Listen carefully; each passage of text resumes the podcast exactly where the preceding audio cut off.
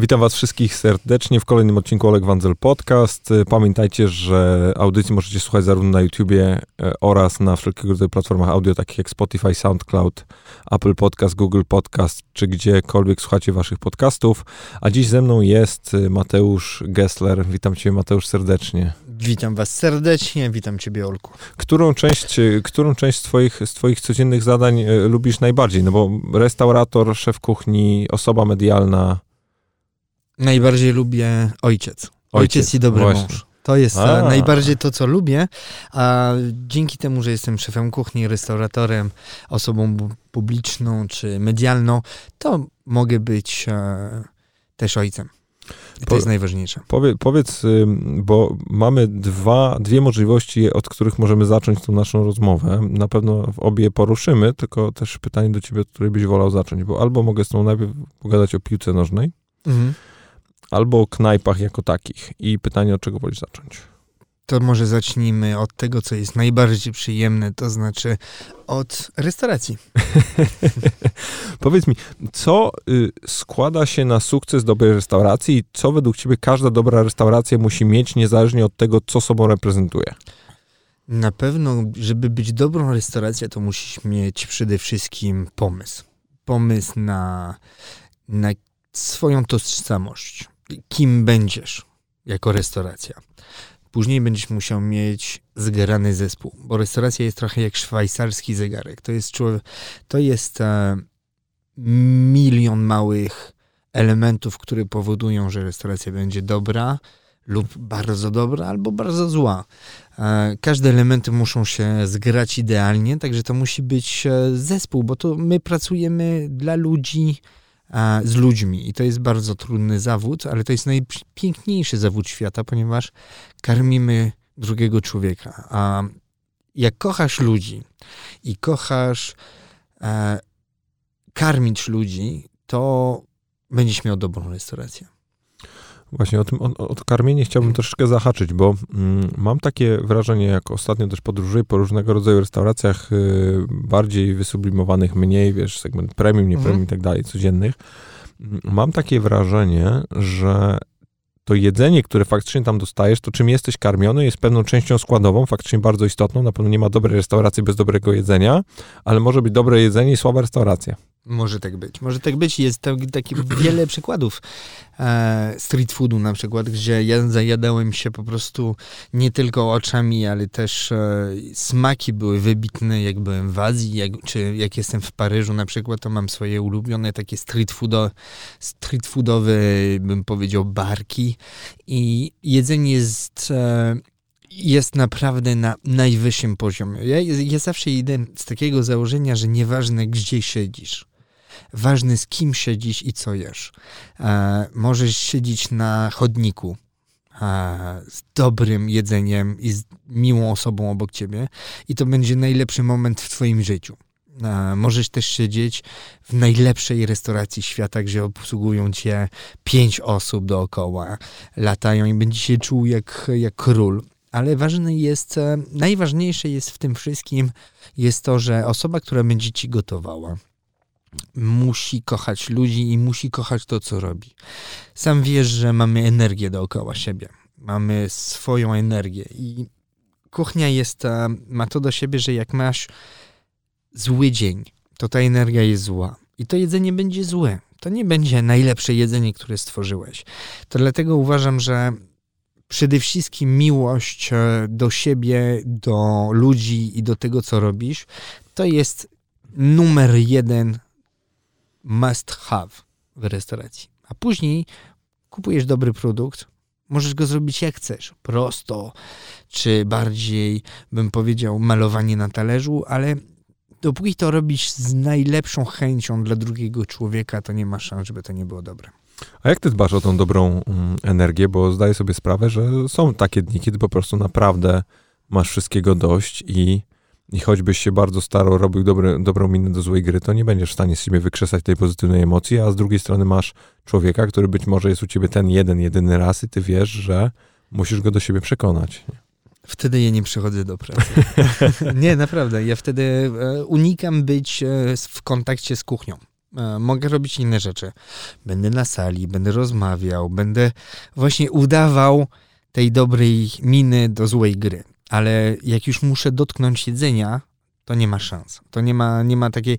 Na szczęście jestem człowiekiem, który ma nadzwyczajnie e, dużą cierpliwość i, i, i, dobry humor, i dobry ogólnie pozytyw. Także takich dni oczywiście miewam, ale o wiele mniej niż, niż inni.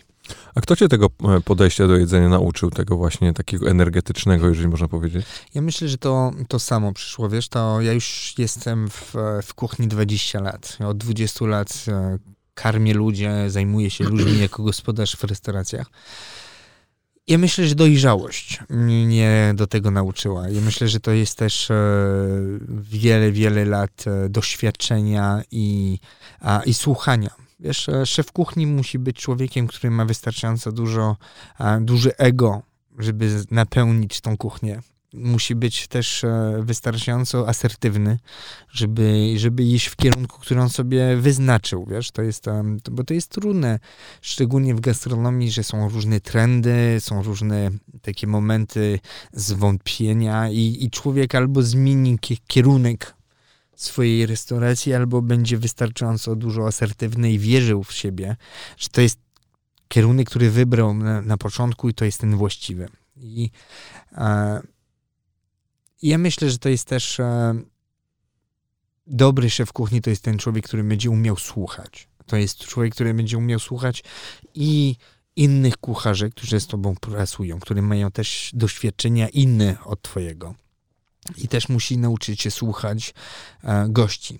E, jak się nauczył słuchać gości, jak ma wystarczająco dużego, jak ma asertywność, jak ma e, doświadczenia, to w pewnym momencie już potem inne rzeczy dochodzą. I, I, ja myślę, że to, że ja się nauczyłem słuchać i słuchać starszych ode mnie, e, wybitnych ludzi, bo to nie jest tylko, energia nie jest tylko zgotowanie. Energia będzie ze wszystkim. To jest tak, że jak sobie coś, ja wierzę w to, że jak coś, coś wmówić i będziesz w, o coś, do czegoś dążył i do czegoś de facto chciał osiągnąć, w głębi siebie da się radę. Tylko musisz w to wierzyć mocno i musisz wszystko robić, żeby, żeby w tym kierunku to szło. To, to do czego ty dążysz y, gastronomicznie? Gastronomicznie dążę do tego, żeby e, tak jak dzisiaj, stać się rano, e, patrzeć w lustrze i być zadowolony z siebie. Nie dążę do tego, żeby mieć e, więcej, bo no mamy już cztery restauracje, będzie za chwilę piąta. Ja dążę do tego, żeby, żeby być szczęśliwy te, w tym, co robię. I jestem, tak, dlatego chcę tego utrzymać tego. Nie, są ludzie, którzy ci powiedzą, dążą do gwiazdki, niektórzy e, powiedzą ci, że dążą do, e, do tego, żeby otworzyć sieć i ją sprzedać. Ja nie robię to materialnie. Ja to robię, żeby było bo kocham to, co robić i, i chcę być dumny z tego, co robię. A jeżeli byś mi powiedział, do czego dążę, to dążę do takiej, taki rodzaj perfekcji, żeby móc e, za kilka lat dać klucze od biznesu mojemu synowi i powiedzieć: Twoja kolej, a ja idę na emeryturę. Właśnie, ty, ty wierzysz w w kulinarne dynastie i w takie faktyczne przyuczanie na przykład dzieciaków do zawodu, bo oglądałem ostatnio, oglądałem ostatnio, to był, mm, był któryś odcinek Chef Stable i Holender, nie, nie, nie, przypomnę sobie teraz rodziny, yy, rodziny, o której, o której no, mowa. To, oni, to była trzygwiazdkowa knajpa. To jest, e, tak, to jest francuski człowiek i jego syn ma dwugwiazdkowej restauracji. W ciągu a, dwóch lat czy trzech lat zrobił dwie gwiazdki, a ojciec miał najszybszy, ma rekord świata, bo w 6 lat zdobył trzy gwiazdki. To jest rzecz, która jest niedowiara, prawie że. To mhm. jest we Francji w Paryżu. E, też ci nie powiem, jak się nazywa. A to widzisz, to ty bo... mówisz chyba o innej, bo ja mówię, o, takiej, która, bo ja mówię o takiej, która, y, oni, oni mają najdłużej trzy gwiazdki w historii Michelin Guide'u przez chyba 50 kilka lat. Mhm. Trzy pokolenia, y, trzy pokolenia y, szefów kuchni. Byli, było dwóch braci, potem był ojciec, potem był i teraz jest syn, nie? Jeszcze jest tam drugi syn. No ale mniej, mniejsza o to, o który restaurację chodzi. To... Ja wierzę w to, że niektóre zawody e, tak jak dawniej się robiło tradycyjnie, no to jesteś z rodziny lekarskiej, to będziesz lekarzem. Mhm. Jesteś z rodziny prawniczej, to będziesz prawnikiem.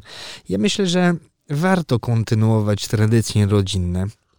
Ja też, e, ja jestem takiego, taki rodzaj e, rodzicem, że ja jestem klucznikiem dla swojego dziecka. Jeżeli mój syn będzie mi, mi powie kiedyś, tato, chcę być e, szefem kuchni, to moja rola będzie przygotowania grunt jak najlepiej potrafię, żeby on był najlepszym szefem kuchni świata. Ale jeśli mi powie, że będzie chciał być youtuberem na przykład, to mu powiem mazel tov i zrobię wszystko, żeby mu pomóc być e, tym youtuberem.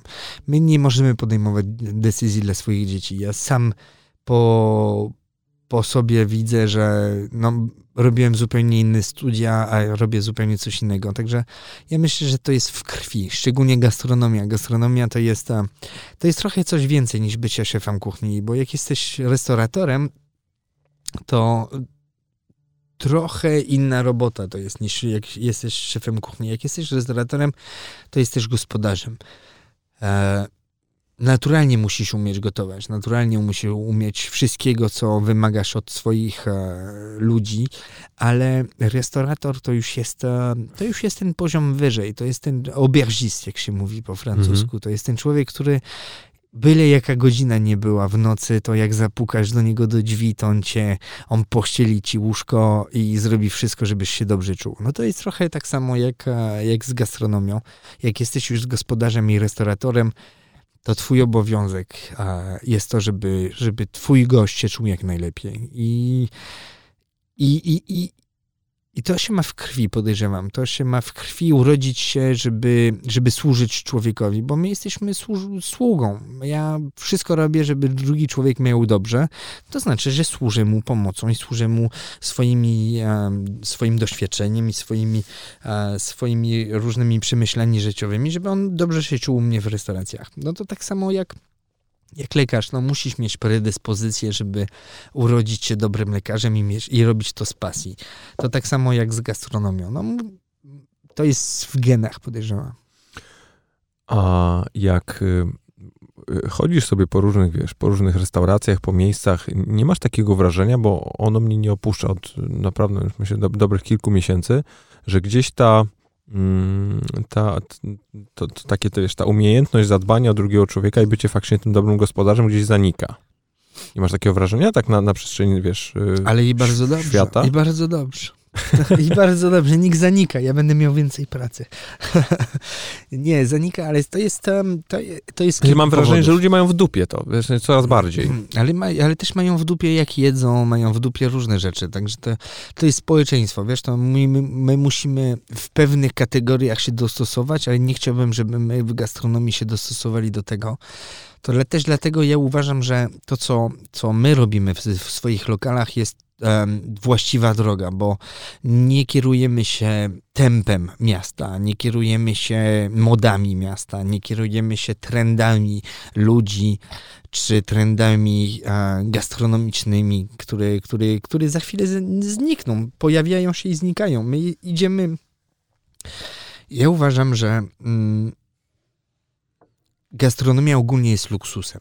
E, chodzenie do restauracji jest luksusem i może to restauratorzy i, i właściciele restauracji zapomnieli, że gość, e, że my jesteśmy dla gościa, a nie gość dla, dla nas. I my musimy pamiętać, że dajemy człowiekowi dobra luksusowe. My musimy stanąć na wysokości zadania. Ja nie jestem fanem restauracjach e, hipsterskich na paletach. E, daję takie hasło paletowe, wegańskie, wegetariańskie. Ja bardzo lubię wegetariańskie i wegańskie jedzenie, ale uważam, że że my też powinniśmy trochę szanować naszych, e, naszych gości i przyjść, e, że przychodzi kelner czy kelnerka, która nie ma pojęcia o tym, co serwuje, czy jest ubrana w podkoszulku, bo tak jest trendy teraz, żeby nieformalnie obsługiwać, że siedzisz na, na pufach, które nie są wygodne i twój stół nie jest stołem, tylko jest paletą, że twoje sztuce są z Ikei, bo to jest taniej. No, ja nie jestem takiego, ja nie jestem tym fanem. Ja jestem fanem tym, żeby, żeby de facto traktować drugiego człowieka z taką należy, należytością. Dziękuję. Należytością, e, szacunkiem, że, że ten człowiek widzi, że my, nieważne w jakiej formie to robisz, bo możesz siedzieć de facto na tych paletach, ale żeby kelnerka co najmniej wiedziała, co robi. Żeby człowiek, który, który, który podchodzi do ciebie, dał ci wrażenie, że ty będziesz bezpieczny. A w takich restauracjach, jak ty mówisz, to, to niestety im się coś popindoliło w głowach. Mhm. Tak mi się wydaje. Że oni po prostu myślą, ilość oni sprzedadzą, a nie jak oni to zrobią. A pieniądze tutaj w gastronomii nie grają roli tutaj, jeżeli człowiek będzie pracował w restauracji, będzie miał swoją restaurację po to, żeby e, zarobić, to niech od razu weźmie ten worek pieniędzy, mi go da, albo go wrzuci do Wisły, albo spali te pieniądze, bo to do niczego nie będzie prowadziło. Musisz do tego podchodzić z pasją. Później możesz usiąść i zacząć kalkulować. I później możesz zobaczyć, gdzie ci się nie skleja w tabelkach. Ale do momentu, gdzie otwierasz, to nie możesz myśleć o pieniądzach. Bo jeżeli zaczniesz myśleć o pieniądzach, to zrobisz komuś krzywdę. Albo sobie, albo gościowi. A ci ludzie, ja to ci powiem, jaka jest mhm. różnica. Ja nie mówię, że tak jest zawsze, ale staramy się w naszych lokalach traktować e, gościa jako gość. A w tych restauracjach, ty, gdzie ty mówisz, to oni traktują tego gościa jako klienta. I to jest ta różnica. Okay. Klient i mhm. gość to jest wielka różnica. Klient to możesz mieć w piekarni. Przychodzi, wychodzi, kupuje tą bagietkę i wychodzi. A gość musisz go ugościć. Musisz spowodować, że ten człowiek będzie się czuł jak najlepiej, że on będzie się czuł naprawdę zadbany. A słowo nie nie istnieje. Byłeś ostatnio w jakimś miejscu, które na tobie zrobiło takie bezwzględne wrażenie, jeżeli chodzi właśnie o poziom tej gościnności i, taką, i jakąś atmosferę, którą udało się wytworzyć. Ja zdaję sobie sprawę, że... W Polsce nie czy za granicą? Gdziekolwiek. Tak, tak, tak. Które nie, nie, nie, nie musi to być, wiesz, wcale takie proste. Tak, zrobiło na mnie wrażenie wiele, wiele miejsc teraz w Paryżu, bo otwieramy kolejną restaurację i robię taki research, mhm. patrzę co się dzieje w Paryżu, patrzę co się dzieje w Londynie, w Milanie, no i jeżdżę ostatnio z e, małżonką po, po Europie i nie, że ściągamy, tylko patrzymy, jaki jest, e, jak, jaki jest flow, jaki jest ten moment, e, mhm. E, bo co kilka lat jakaś nowa energia jest. To nie, nie, nie kopiowanie, nie robienie jeden do jednego, tylko zrozumienie, ponieważ jak chcesz coś krytykować albo chcesz czegoś nie robić, to musisz zrozumieć ten fenomen. Mhm. Bo jak no, nie możesz krytykować czegoś, co nie rozumiesz, no to musisz najpierw to poznać. Żeby poznać, to musisz jechać, musisz chodzić po tych restauracjach, które nie, nie za bardzo lubisz i usiąść i zrozumieć, dlaczego, dlaczego ci to drażni, co możesz zrobić, żeby coś lepiej zrobić. A przeważnie moje inspiracje biorą się za granicą.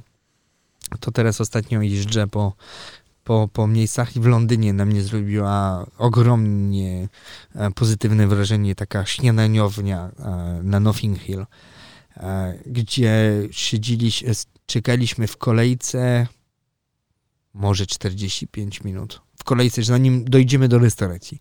W tej kolejce byli słynni ludzie ze świata. Słynni ludzie. No nie będę ci wymieniał, no, ale no. topowe modelki, topowych aktorów i, siedzieli, czekali w kolejce, tak jak każdy. I w pewnym momencie przychodzi kelnerka i mówi, na ile osób stół, wiesz, i kombinuje, żeby ta kolejka jakoś szybko wchodziła i wychodziła. I taki słynny aktor amerykański popatrzył na tą panią z wielkim uśmiechem i powiedział, czy pani wie, kim jestem?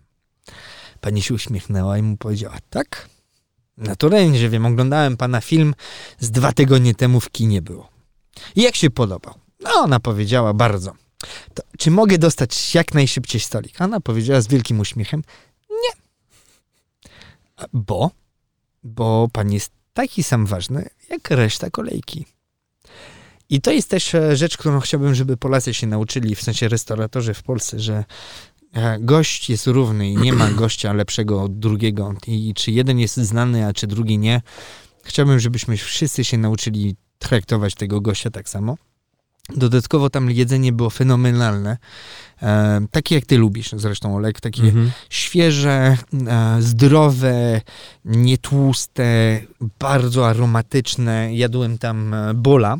Mhm. W tym bolu miałem komosę ryżową, miałem pół awokado, miałem rzodkiewkę w julience cieniutko pokrojoną, miałem jajka o posze mhm. dwa i miałem całą e, nogę, w sensie cały skrzyp, skrzyp, skrzyp, Strzy... E, nie wiem, strzepce? Strzepce? Szczy... Okay. Jak się mówi? No krab, czy... krab. Okay. Kraba.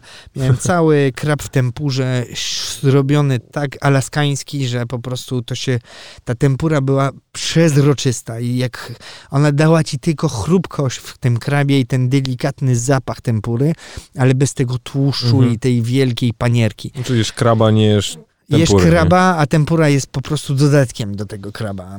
E i to wszystko było polanym bardzo fajnym e, olejem sezamowym, że jak to hmm. jadłem, to miałem po prostu, aż mi się uszy trzęsły i wyszedłem stamtąd, byłem zachwycony. A jak opowiadasz teraz, aż już wiesz, głodny się robi. No, mhm. ale to było pyszne. Także nie, są restauracje, wiesz, no, e, ja myślę, że Polska jest, po pierwsze, rynek polski jest, jest fenomenalny.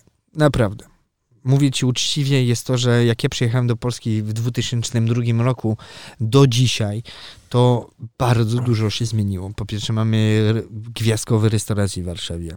E, mamy coraz więcej świadomość jako konsument, co powinniśmy jeść i jak to powinno być podawane. E, mamy coraz więcej restauratorów a nie ludzi przypadkowo z korpo, a, którzy a, usłyszeli kilka razy, że dobrze gotują, to powinni sobie otworzyć restaurację, bo taki był trend też ostatnie 10 lat. E, mamy o wiele więcej e, możliwość kupowania dobrego produktu. Także mamy bardzo dużo fajnych knajp w Polsce. Naprawdę, to nie jest tak, że trzeba negować, bo mamy bardzo dużo fajnych miejsc i które śmiało mogę polecić dla każdego zagranicznego człowieka. E, tylko też mamy dużo wsyfu i musimy to trochę walczyć z tym. A jak, a jak patrzysz na te wszystkie trendy i mm, na to, w jaki sposób się zmienia ta scena gastronomiczna, to widzisz jakąś taką je, je, jeden nurt albo jakiś aspekt, który faktycznie uważasz, że nie jest taką chwilową modą, tylko faktycznie się utrzyma i coś, co może na, naprawdę jakby wywrócić tę gastronomię? Bo wiesz, bo było wiele tych no, różnych, były, sushi, były kuchni molekularne, 100 milionów tak, rzeczy, tak, nie? Tak, tak. Co, ja co, myślę, co, że... wiesz, what's here to stay? No, uh, for sure uh, zostanie, zostanie nurt zdrowego jedzenia. Ponieważ nie wiem, czy, czy, czy uświadamiamy sobie, ale Polska nie jest krajem, który powinien jeść e, makarony codziennie. My mamy kasze swoje. My mamy kaszę jaglaną, mamy kaszę gryczaną, mamy kaszle, mamy miliard różnych kasz, które są zdrowe. Mamy idealne produkty, które wracają do mody. Wracają, ponieważ e, one były w modzie, ale e, w modę lata 80., 70., 60. My powinniśmy e, my powinniśmy i wracamy do tego, że używamy naszych polskich produktów. Co jest niesamowite, jest to, że pokazujesz dziecku ananasa i on będzie wiedział, co to jest.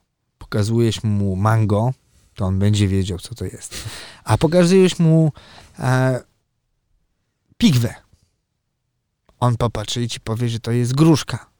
Pokazujesz mu dereń. On nie będzie bladego pojęcia wiedział, co to jest. Pokazujesz mu żurawinę, która jest no idealna, polska, rokitnik. Pokazujesz mu różne takie rzeczy, on nie ma bladego pojęcia, co to może być. I powolutku wracamy do tego, że ci normalni, w sensie źle to zabrzmi. Ci rodzice, którzy mają świadomość, że powinniśmy jeść produkty lokalne i sezonowe, to pokazują to dzieciom. I to jest też fajne i moim zdaniem ten nurt zostanie i się rozwinie mocno, ponieważ świadomość człowieka, mm, tego co się dzieje z klimatem, tego co się dzieje z naszą ukochaną ziemią, e, się zmienia i musimy w pewnym momencie sobie postawić e, weto i powiedzieć koniec z tym, koniec ze śmieciowy, zaśmieciać naszą planetę, koniec ze śmieciowania jedzenia, koniec faszerowania mięsa antybiotykami, żeby jak najszybciej rosło i żeby nie chorowało. No, musimy to przerwać. Musimy przerwać ten, tą kondukturę e, konsumpcji i powiedzieć sobie nie, ja nie potrzebuję mieć tyle białka. Ja nie potrzebuję mieć, e, jeść codziennie mięso. Ja nie potrzebuję codziennie e, gotować coś nowego. Ja nie potrzebuję kupować rzeczy mrożone. Lepiej zrobić na przykład raz w tygodniu, spędzić jeden dzień w kuchni i ugotować 50 litrów zupy, e, zrobić e, pierogi, zrobić wszystko, włożyć sobie do lodówki i sobie to, tak jak dawniej się to robiło, do szpiżarni czy do do różnych miejsc, które są do tego przygotowane. To nie ja. Jest okej, okay, jest okej. Okay. Jest okej. Okay. E, coś nam tutaj ten, no mniejsza o to, lecimy. Coś poszło. E, ja myślę, że świadomość tych ludzi jest coraz większa i przywalczymy to, żeby, żeby było dobrze. To jest, y, to jest bardzo ciekawe to, co mówisz a propos tego mięsa i tych wszystkich, y, wiesz, sposobów, mm, nie wiem, przechowywania, czy w ogóle odkładania na później, czy przygotowywania jedzenia, bo ja mam takie wrażenie, jak z wieloma osobami mm, rozmawiam w moim wieku, które, nie wiem, się wyprowadziły z domu i, i żyją raczej w takim, wiesz, żyją w dużym mieście, pracują, żyją w takim trybie mocno, mm, mocno ad hoc, to, to jak w ogóle zanikła w tym pokoleniu naszym umiejętność do gotowania na kilka dni do przodu. W sensie to jest tak, że jak gotujesz, to gotujesz na teraz. Kochany, no znam ciebie, także tobie nie zadam tego pytania. Ale ile znasz swoich znajomych, swoich bliskich ludzi, ile znasz takich ludzi, którzy gotują? Na palcach dwóch rąk max i to no. sporadycznie. A mogę uświadczyć, że nie znasz tylko 20 osób czy 10 osób w swoim towarzystwie, tylko no masz ich setki i z tych setek będzie może 1 czy 10% maksa. To jest tak. ten problem, bo żyjemy w takich czasach, że łatwiej i taniej wychodzić i zamówić coś przez telefon, żeby ktoś ci coś dostarczył, a, niż e, sam sobie coś ugotować. Wracamy do tego, wracamy do słoikowania też, wracamy do e, takich, e, takich momentach, że, gdzie de facto jedzenie, ja mam wrażenie, że to był taki moment, że człowiek, który, który pod, tak jak ty, młody, który pracuje, skończył studia, ma swoje mieszkanie, no ma, wchodzi w życie aktywne, odkłada sobie e, tą e, w głowie etap gotowania, ponieważ on nie potrzebuje tego, bo on może jeść na mieście, może jeść w domu coś dostarczonego, a gotowania to będzie taki mała przyjemność, żeby komuś imponować, ale aby, żeby wspólnie spędzić czas. Mhm. Ale nie na, też na tym polega gotowanie, ale gotowanie to powinniśmy codziennie. I raz na jakiś czas, żeby sobie zrobić przyjemność, wyjść na miasto, albo sobie coś ściągnąć, bo nie chce nam się, e, albo nie wiemy, jak czegoś ugotować. A tutaj to, to się trochę odwróciło tę rolę i teraz jest łatwiej i taniej zamówić, niż sam sobie zrobić. I to jest też Chciałbym, żebyśmy wrócili do tego, ponieważ szczególnie jak będziesz miał dzieci. Na razie nie masz ich, także nie musisz, ale pamiętaj, że dzieci biorą przykład od rodziców. No właśnie, ale bardzo, o Jezus, jak bardzo się cieszę, że o tym mówisz, bo choć nie mam dzieci, to ostatnio dużo więcej o tym myślę. Moja siostra też niedawno Wiem. urodziła. Wiem. Twój ojciec jest dziadkiem. No, dokładnie. Bardzo go serdecznie pozdrawiamy. Pozdrawiamy cię, Maciuś i dziadku, brawo. dokładnie tak. Ale wiesz, ale właśnie widzę, mm, widzę i, i, i, widzę tą historię, jak sobie myślę o tym, że mm, Akurat czego... twoja siostra jest złym przykładem, ponieważ twoja siostra jest bardzo świadoma tego, co się dzieje. No dookoła. właśnie, ale z kolei, ale ona nie byłaby tego świadoma, gdyby na przykład moja mama nie była taka i nas nie nauczyła gotować. Nie? Wiesz, ja, ja, też, ja, też, byłem uczony gotować w domu, moja babcia to, i tak dalej. I nie? właśnie to jest to, co, co, co wraca. To znaczy, że nasz, moje pokolenie, e, no, pokolenie twoich rodziców, moje pokolenie uczymy naszych dzieci, że my sobie coś ugotujemy w domu. I wie, te dzieci wiedzą, jak się robi makaron, bo bierze się mąkę, bierze się wodę, no się robi makaron, a nie, że się otwiera paczkę i się wrzuca do wody. Wiemy, jak się robi bigos, bo się gotowało ten bigos kilka dni w domu. I tak dalej, i tak dalej. Ja większość rzeczy, które gotuję na dzisiaj, w restauracjach swoich, to jest przez to, że widziałem moją babcię, prababcię, e, dziadka, jak wracał z e, dzikimi kaczkami w domu po polowaniu. No ja to wszystko pamiętam, ja wszystko pamiętam takich rzeczy, ale jedno pokolenie nam jest, uciekło gdzieś i teraz twoje pokolenie, Mhm. pokolenie twojej siostry, to jest przyszłość naszego, e, naszych lodówek i naszego, naszego, naszego nurtu, ponieważ twoja siostra jest najlepszym przykładem, jak spowodować, żeby wrócić do normalności, to znaczy gotowanie, to znaczy nie, nie na za dużo, tylko wystarczająco ilość, żeby nie marnować tego jedzenia. I też e, świadomość tego, co jesz. W Polsce niestety tej świadomości nie ma. I żyjemy w, takich, e, w takim świecie, że dostęp do informacji jest ogromny przez internet, czy przez, e, przez wszystkiego, co Mhm. masz. I teraz twoja rola jako ojciec albo jako dorosły człowiek jest pokazywania, które informacje są ważne. Ponieważ daję ci przykład. Głupi, ale przykład. Teraz w internecie wszędzie bę- będą ci pisali, jaki sól jest zła. Nie Mhm. solić, nie doprawiać solu, bo sól cię zabija. No dobrze, ale gdzie jest napisane, że człowiek potrzebuje minimum 4 gramy soli, żeby żyć, żeby dobrze organizm funkcjonował? W tym internecie nie jest napisane tego.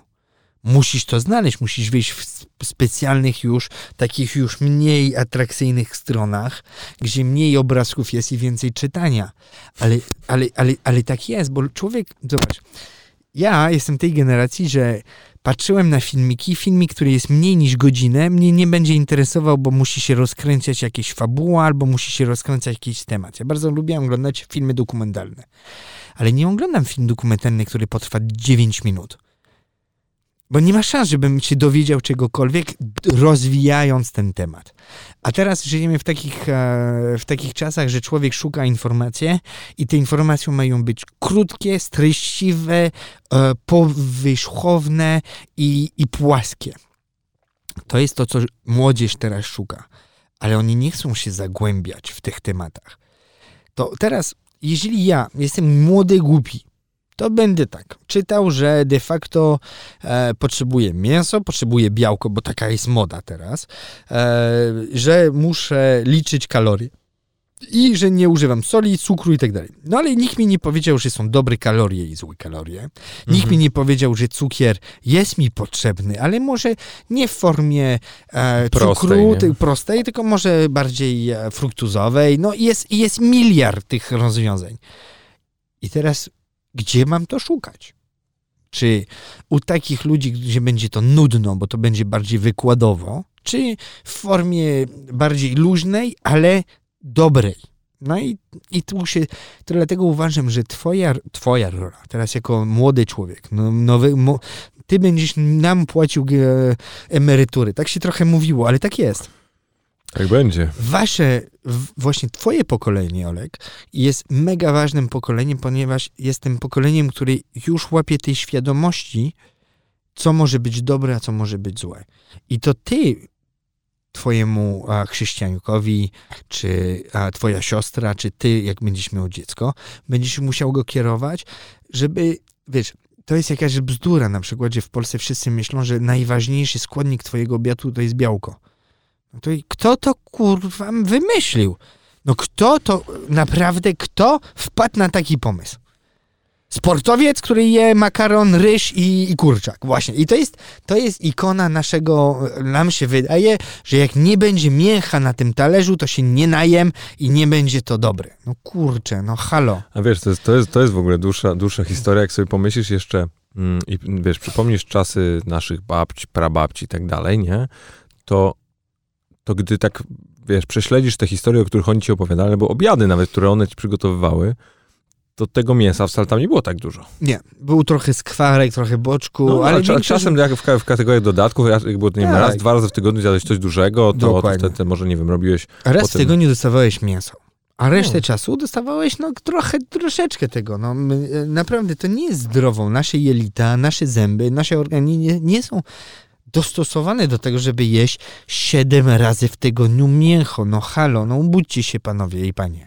I od razu tutaj, tutaj mówimy, że nie jesteśmy tutaj w żadnej sekcie mówiącej o tym, że mhm. jedzenie mięsa jest zła, bo wszyscy jemy to mięso. Ja, tak. mam, ja, ja, ja nie, wiem, nie wiem, czy też masz coś takiego, a mnie to po prostu na maksa, na maksa denerwuje. Za każdym razem, kiedy wchodzę w jakąkolwiek dyskusję o jedzeniu, że ludzie mają tendencję, to wiesz, po prostu totalnej polaryzacji tych tematów, że jest tak. albo w jedno, albo w drugim. Nie ma, tak. ogóle, nie, nie, ma, że, nie ma, że możesz zjeść normalne my warzywa. Flexible. W żadnym stopniu, w my, żadnym my stopniu. jesteśmy właśnie, my jesteśmy elastyczni. Mamy świadomość, że jedzenie mięsa nie jest najzdrowsze, no, ale lubimy mięso, to jemy go raz na miesiąc, raz na dwa, jak naprawdę się ma ochotę ale resztę czasu mogę zastąpić go z wielką przyjemnością i nie, i nie wstydzę się pójść do restauracji teraz i powiedzieć, ja poproszę coś wege. Co możesz mi zrobić niemięsnego? Kiedyś patrzyli na ciebie jak na, na wariata, a teraz już trochę bardziej wchodzi to w normy. Ja myślę, że po pierwsze nie mamy prawa ani ty, ani ja, ani nikt, który nas słucha, nie ma prawa krytykować drugiego człowieka, na co ma ochotę jeść i co je. To jest jego prywatna sprawa. My możemy się spytać, dlaczego tak? Czy to jest ideologiczne, czy to będzie zdrowotne, czy to po prostu, bo nie lubi, bo też jest smakowo. Ale nie mamy prawa cokolwiek krytykować, ponieważ to jest prywatna sprawa. To jest jakbym krytykował, jak wygląda żona mojego sąsiada. No, czy to jest moja sprawa? No nie. No tak, szczególnie, że każdy może mieć jakieś swoje... Gusta. No gusta, ale też, też moment, nie? Bo ja też zauważyłem, jeżeli chodzi o jedzenie, to że są tak, są, nie wiem, nie wiem, czy też tak masz, ale że pewne, nie wiem, ochota na pewne produkty tak falowo przychodzi. Czasem Oczywiście. jest tak, że po prostu jesz jedną rzecz Przez cały czas. dwa miesiące i ci się nie znudzi. Nie możesz tego ten. No, tak. ja, ja, tak, ja tak miałem ostatnio z awokado. No po prostu mogłem to jeść i jeść non, non-stop. Widzę, że tak się gospodarz włącza. Tak, proszę cię bardzo. E, nie, ale ja mam to samo, bo jak mam, bardzo często mnie ludzie zaczepiają i się pytają, dobra, niech pan mi powie, co jest najlepszym daniem według pana? No ja mówię, nie wiem. To zależy jak się, jak się ubudzę, to zależy e, na co będę miał ochotę w daną chwilę, jaką spędziłem noc też poprzednio. No jest dużo rzeczy, które powodują, że mam ochotę na coś. Bardziej albo na mniej. Jakby ktoś mi powiedział, no ale nikt pan mi powie. No to ja wtedy się uśmiecham i mówię, cokolwiek moja babcia mi ugotuje, to będę miał banana. I już. A, a powiedz, miałeś ostatnio jakąś taką potrawę albo, albo jedzenie, które ktoś dał ci do spróbowania, albo byłeś w jakimś miejscu takim nieoczywistym i to było takie połączenie, którego byś może nie tyle co nie wymyślił, ale nie jest ono e, oczywiste albo wiesz, tak e, książkowo podane i, i faktycznie z, ktoś zestawił dwa jakieś albo kilka produktów w bardzo nieoczywisty sposób i, i, i kto co tam, wiesz, odnalazłeś tym daniem było kompletnie nieoczywiste dla ciebie. Mm, wiesz co, mm, ostatnio nie. Ostatnio zrobiło na mnie wrażenie połączenie, ale już też ci nie powiem, jakie to było połączenie. To znaczy, że to nie było aż tak... Nie, nie, nie, nie, nie miałem tak, nie. Nie, bo ja mam też jedną rzecz, której mam trochę przewagę nad wszystkimi, a to jest to, że od, od dziecka się pasjonuję smakami. Nie od dziecka gotuję, ale od dziecka moja pasja były produkty i smaki, zapachy. E, ja, ja, jak inni koledzy szli na przykład e, głupoty robić na klatce schodowej, to ja szłem robić głupoty swoje na targach, na targowiskach paryskich i chodziłem po targowisku i, i dotykałem wszystkiego i wąchałem i próbowałem i, i, i, i słuchałem jak pan, który sprzedaje nektarynki opowie ci skąd ona jest ta nektarynka, dlaczego ona jest taka dojrzała i tak dalej. Historię. I e, i przez tą moją pasję to udało mi się bardzo dużo e, sobie wyrobić taką pamięć smakową. I myślę o jakimś produkcie teraz i od razu mój mózg go łączy z innym produktem i próbuje coś kombinować. Dodatkowo ja od 25 lat jeżdżę po świecie i próbuję wszystkiego, co się da żeby zrozumieć, e, bo przez jedzenie możesz zrozumieć kulturę danego kraju, możesz zrozumieć historię danego kraju i możesz zrozumieć też e, ludzi danego kraju.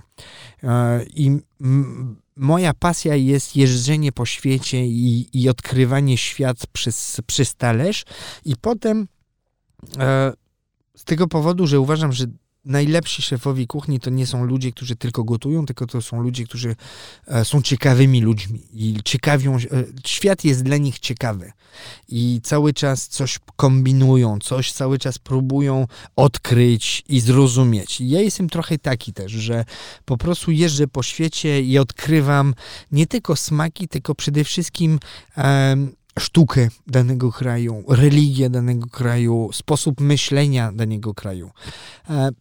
I to wszystko można też odkryć przez talerz. I to jest też e, właśnie ten plus.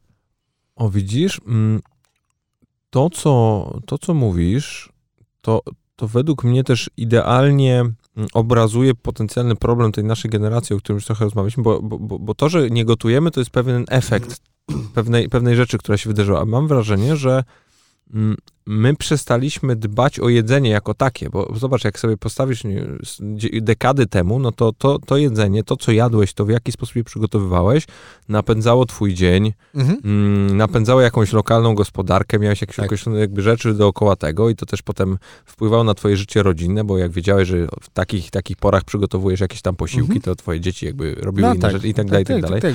I mam, mam, mam takie nieodparte naprawdę wrażenie, że mm, że to przestało mieć znaczenie. Albo, albo, albo w jakimś takim zapomnieliśmy o tym. Wiesz co, no, żyjemy w takich czasach też e, powojennych, że trzeba było odbudować całość, a całą Europę musiała się odbudować. To, był, to zajmowało czas. Też musisz pamiętać, że jedzenie jest, e, jest luksusem. Usiąść przy stole ze swoją rodziną, to jest luksus. Nie każdy mógł sobie na to pozwolić.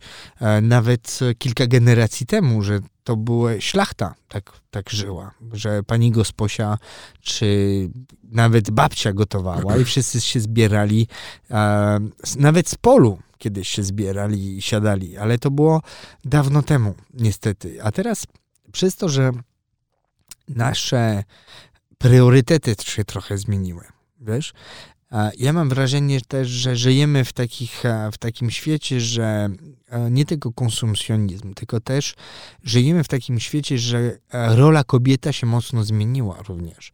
Że kobiety teraz patrzą na kariery. Kobiety teraz nie myślą o zajmowaniu się domem i bardzo dobrze. Ja, nie, ja uważam, że to jest świetne, że traktujemy kobiety równo. Ale musi ten moment też wrócić do tego, żeby ktoś ci gotował w tym domu, żeby ktoś e, w tym domu był i żeby te zapachy były, żeby, żeby ta tradycja nakryć ten stół w niedzielę. Zacznijmy raz w tygodniu. Raz w tygodniu spotykajmy się. Potem jak widzimy, że to ma sens, to może dwa razy w tygodniu. I potem, wiesz, jest też trudno teraz e, ściągnąć kogoś na przykład na 18, 19, żeby ta osoba wróciła z ciężkiej pracy, żeby była otwarta, żeby miała chęć, żeby wróciła e, do stołu, bo usiąść przy stole, zjeść i odejść od stołu to też nie ma sensu. Stół jest po to, żeby, żeby tworzyć świat, żeby nie wiem, czy pamiętasz, ale najlepsze książki były pisane przy stole. Najlepsze wojny, w sensie najgorsze bitwy zostały wygrane przy stole, a nie na polu bitew. No i, i tak stół i jedzenie jest nadzwyczajnym ważnym elementem naszego społeczeństwa kiedykolwiek i jeszcze przez miliony lat. Ponieważ przy stole się załatwia interesy. Przy stole się załatwia sprawy rodzinne. Przy stole, pamiętasz e, tą Ojciec Chrzestny, ta, ta mhm. scena w Las Vegas, jak zaczynają siadać, siad, zaczynają gadać o, je, o, o biznesach, a matka przy tym kurwa stole się nie mówi o biznesach. Tu się mówi o miłości, o rodzinie, o ważnych sprawach. O pieniądzach się powie później. Idźcie tam dalej. No i trochę, trochę w tym jest dużo sensu, że przy stole się załatwia rzeczy, ale nie interesy. No to, to, to, to, to bezwzględnie tego kompletnie ostatnio nie ma. Też ten stół wydaje mi się, że w dzisiejszych czasach odgrywa dużo mniejszą rolę, czy tam mniej istotną rolę, a niekoniecznie to jest dobre, że tak jest. Ja nawet... Ale może tak jest w Polsce, wiesz, bo ja... No, no, oczywiście, możliwe, ja, wiesz. Ja we Francji jeszcze, jak jestem we Francji, jak wpadam do znajomych w niedzielę, to, to siedzimy z kilka generacji przy stole. Jest ich, e, ich rodzice, ich e, dziadkowie, są oni, są ich dzieci teraz, bo już wszyscy jesteśmy dorośli. I No e, niedziela uważam, że jeżeli macie możliwość, to zróbcie ten święty dzień. Niedziela, 13 godzina.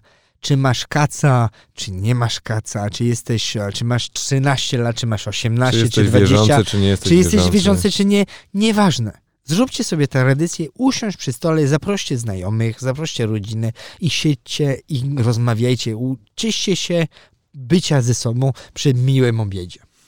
E, trochę, trochę się przy tym zaczepię. Mm, Co dało ci, y, a może nie, nie powiem jaką przewagę, ale jaką inną optykę dało ci to, że się wychowałeś we Francji w kontekście budowania biznesu gastronomicznego w Polsce? Bo, bo bezwzględnie masz inną tę perspektywę.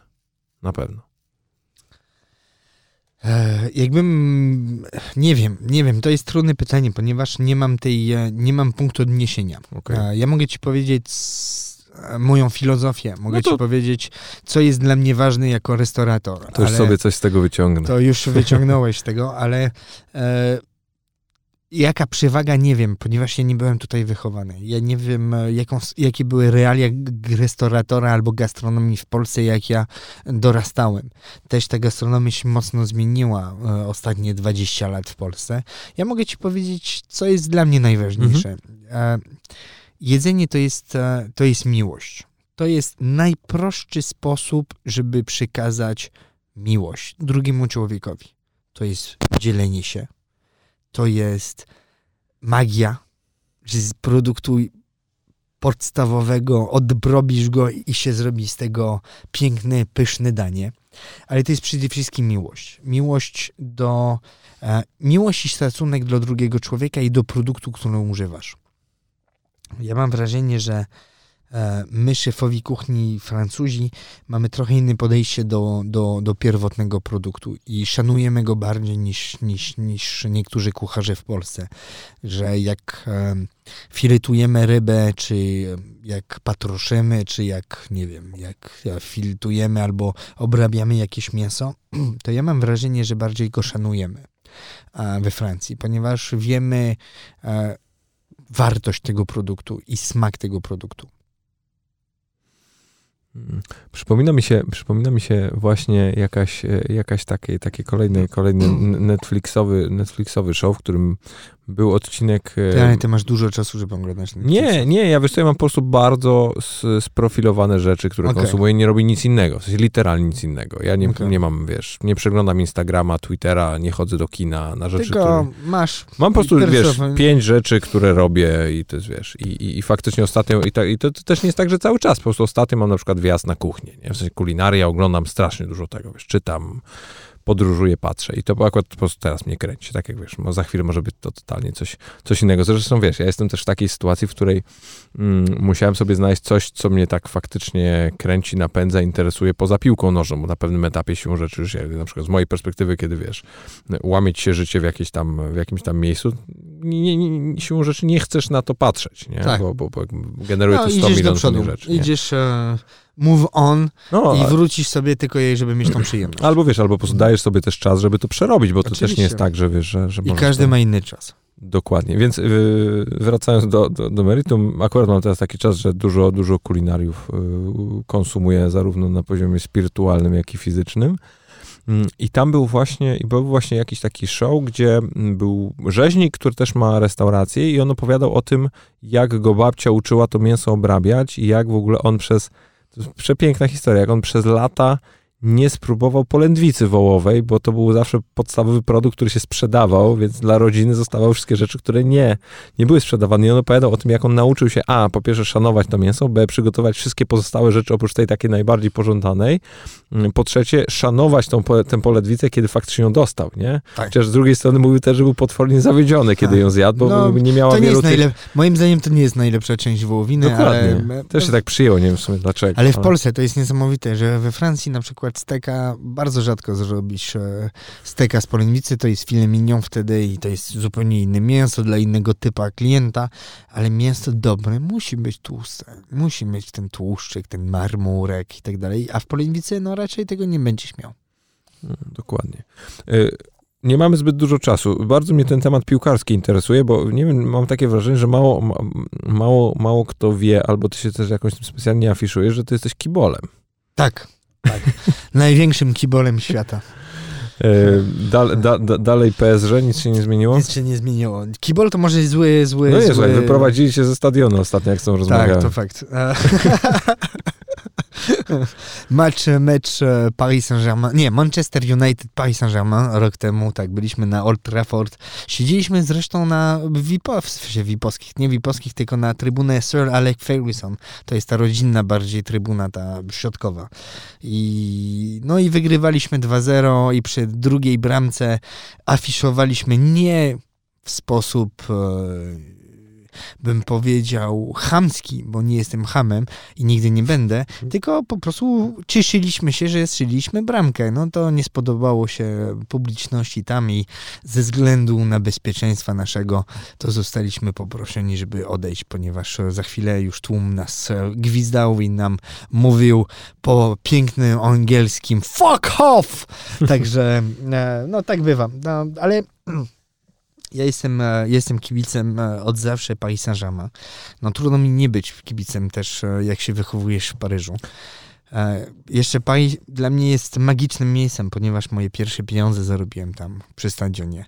Miałem, byłem w wieku mojego syna i brałem, jako cwaniaczek, brałem zaoszczędzone pieniądze, kupowałem sobie bagetki za 3 złote ogromne bagietki, a potem wracałem z tymi bagietkami do domu. Otwierałem lodówkę rodziców i wszystko, co mogłem, to brałem, żeby zrobić kanapki i je sprzedawałem przed stadionem, przed meczami. O, to rozumiem. I, i food cost miałeś niski i marżę wysoką, co? No ba, no to były najlepsze pieniądze, które zarobiłem w życiu. I później szłem na mecz. Także... A, powiedz, a powiedz, kto cię, kto cię tej piłki nauczył, czy kto cię nią zaraził? Mi zaraził mój ojczym, mój ojciec, Patrice. E, mnie zaraził, ponieważ on był też wielkim kibicem Paris Saint-Germain i szliśmy na wszystkie, mieliśmy karnety i mieliśmy abonamenty. To były takie lata, gdzie był Bernard Lama w bramce, Ginola grał, Rai, Ngoti, e, Le Guen, Dziorka Dziorka F. no to na, naprawdę drużyna, drużyna marzeń. E, szliśmy na mecze co, co dwa tygodnie albo co tydzień, w zależności od pucharów, od różnych rzeczy. Mieliśmy nawet prawie swój sektor, swoje krzesła tradycyjne i tak dalej. E, mnie zaraziło piłka, ja myślę, że piłka w ogóle, ja zostałem zarażony piłką na podwórku, jak większość chłopaków. No, w szkole e, nigdy nie byłem najlepszym uczniem i zawsze kombinowałem, żeby jak najszybciej wyjść na przerwę i pograć w piłkę, tak jak każde dziecko. Potem się zrobiło z tego, że zacząłem grać sam w piłkę w klubie ale przede wszystkim zacząłem rozumieć fenomen piłki nożnej, ten dobry fenomen, bo chodzenia i krzyczenia e, to jest jedno, ale przede wszystkim zrozumieć, ile dobra może piłka dać ludziom. E, może dać piłka dużo nadziei e, dzieciakom. I, I też uważam, że piłka jest bardzo, jest najprostszym sposobem, żeby, żeby dziecko nie robiło głupot szczególnie w takich gettach, czy w takich biedniejszych e, dzielnicach, ponieważ e, absorbuje ci czas i absorbuje ci czas pozytywnie. I, I to wszystko spowodowało, że pokochałem piłkę nożną i jestem kibicem, jestem śledzem, ja jestem wielkim kibicem e, też Arsenalu. Arsenalu jestem kibicem, ponieważ e, miałem przyjemność poznać e, i się zakolegować z bratem Thierry mhm. który mieszkał niedaleko nas. I tak też zostałem kibicem e, Arsenalu, ponieważ tam grało wtedy większość Francuzów. Był Vieira, był Petit, był no, swego czasu było siedmiu, siedmiu, siedmiu, siedmiu Francuzów w pierwszym składzie. Tak, nie? tak, tak. Tam, to miałeś, e, miałeś e, miałeś Węgera i, i, i ta piłka też mnie zaraziła angielska dzięki Arsenalowi. Teraz patrzę na co, co weekend, śledzę, mimo tego, że od siedmiu czy ośmiu lat niestety nawet no w top 5, top 4 nie jesteśmy. Nie najlepszy czas, bez Nie najlepszy, ale, ale będzie dobrze. Mamy dobrych graczy teraz. Mamy taki fenomen, który się nazywa Saka taki młody chłopak, który niestety nie gra tak bardzo dużo, bo ma 18 lat, a kupiliśmy takiego PP za 80 parę milionów, to musimy się, nam się to zwrócić najpierw, ale ten Caka gra w tej samej pozycji i za każdym razem jak wchodzi, to naprawdę bardzo dużo robi i jest też taki fajny chłopak e, Brazylijczyk albo Argentyńczyk, nie pamiętam, Martinellini. E, taki młody dzieciak, też ma 18 i to co wyprawia to to będziemy mieli pociechę z niego. A, a, a nie, mm, może nie powiem, że boli, ale nie masz takiego wrażenia, że mm, odkąd, odkąd w, w, w, Paryżu pojawiły się te katarskie pieniądze, to, to ta drużyna jest kompletnie czymś innym? E, to jest tak, jakbyś zadał to pytanie e, facetowi, który jest z Manchester City. To jest to samo. Wiesz, no niestety żyjemy, sam wiesz, jak to jest, jakie są prawdziwe realia piłki nożnej. Bez pieniędzy, no, nie poistniejesz. Paris Saint-Germain miał kryzys, kryzys e, właścicielski, bo Canal Plus, który był Denizą wtedy, e, to naprawdę był taki mocny Paris Saint-Germain, który miał e, możliwości. Wtedy grał Ronaldinho na przykład. No. E, I mieliśmy sporo takich fajnych strzałów, ale wewnętrznie nie mieliśmy tej struktury, bo piłka nożna to nie jest tylko co widać, co my, kibice, widzimy. To jest właśnie, to jest mylne. To, co my widzimy, to jest ta, to jest ta wisienka na torcie, ale przez cały tydzień to musisz mieć e, dobre treningi, dobry centrum, e, żeby odnowy biologicznej, musisz mieć samolot prywatny, musisz mieć e, jakąś filozofię. Mhm. Ja myślę, że Katar oprócz tego, że nam dał dużo pieniędzy, e, to też wszedł w jakąś, jakiś rodzaj kreowania nowej jakości. Mhm. Tej jakości nam brakowało, podejrzewam. I to nie chodzi o, o graczach teraz, tylko o jeden level up. Ja pamiętam, jak Ibra przyszedł, to śmieszne, I'm came as a king, I left as a legend, powiedział. I to jest bardzo trafne, ponieważ on przyszedł naprawdę jako człowiek, który już dużo zrobił w życiu. A odjechał do, do Manchesteru United wtedy jako legenda, ale legenda nie po to, e, nie tylko na, na, na zasadzie na to, co on zrobił, ileś bramek, które strzelił, tylko też e, marketingowo. Marketingowo, jak przyszedł Beckham na 6 miesięcy, ostatnie jego 6 miesięcy kariery zawodowej, to też nam bardzo dużo dał medialnie. Medialnie, marketingowo musimy patrzeć na, tak, tak, na taki, nie sądzę, żeby jakikolwiek inwestor francuski by mógł sobie pozwolić na to, żeby wziąć Paris Saint-Germain i włożyć go na międzynarodowy e, market. Bo mhm. jesteśmy na poziomie już teraz Paris Saint-Germain je wszyscy znają. A 20 lat temu a to jest jakaś drużyna w Paryżu.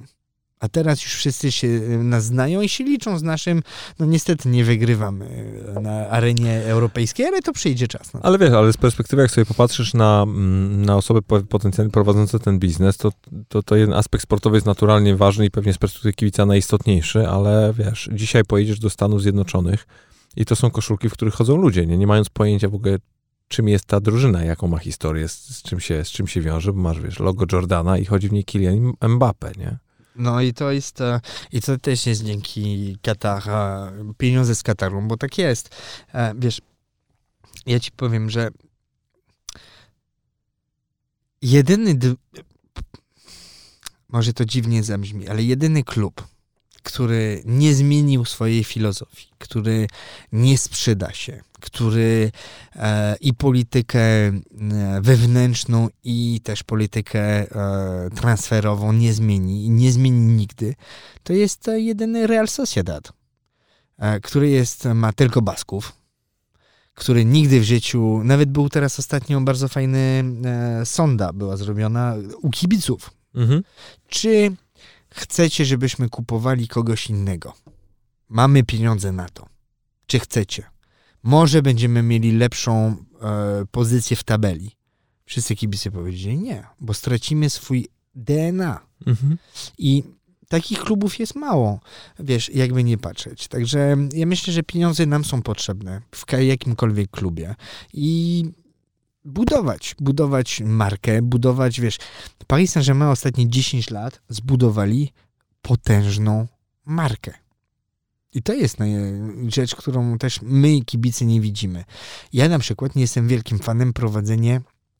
E, e, jakbym miał ci powiedzieć, który klub dobrze prowadzi e, i portfel, i Mercato, i wszystko, to jakbym porównał mm, na przykład Arsenal i Manchester United, to ja bym poszedł w Arsenal.